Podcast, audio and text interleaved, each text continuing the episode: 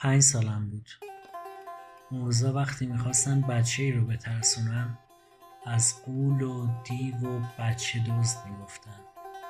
هیچ کس از گم شدن حرف نمی‌زد. شاید چون هیچ کدوم تو بچگی گم نشده بودن تا معنی ترس رو بفهمن. من تجربهش کردم. وسط یه بازار شلوغ لحظه ای حواسم پرد شد. نتیجه این حواس پرتی چشمای بارونی وسط تابستون بود. من گم شده بودم. با چشمای خیس اطرافم رو نگاه می‌کردم تا شاید چهره آشنایی ببینم. هر کسی از کنار من رد می‌شد با تعجب فقط نگاه می‌کرد. با سرعت میون آدم بزرگا میدویدم. گاهی حس می‌کردم خونه آدم رو پیدا کردم و امیدوار می‌شدم. ولی نزدیکتر که می‌رفتم میفهمیدم نه اشتباه دیدم.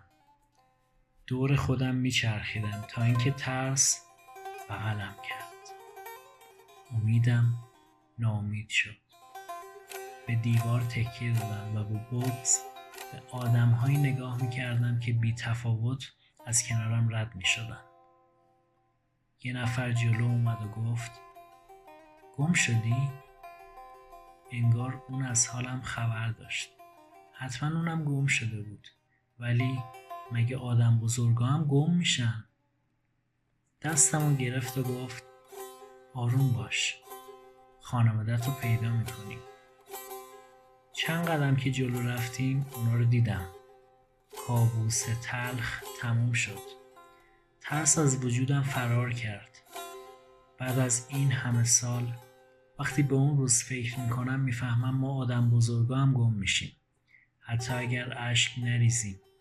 حتی اگه کسی دنبال ما نگرده. گاهی تو حسرت و رویا گم میشیم و گاهی احساسات و هدفهامون رو گم می‌کنیم. خیلی از ما همین حالا هم تو زندگی گم شدیم. فقط کسی نیست که به سراغمون بیاد. کسی نیست که این ترس و کابوس رو تموم کنه. حسین حائریان.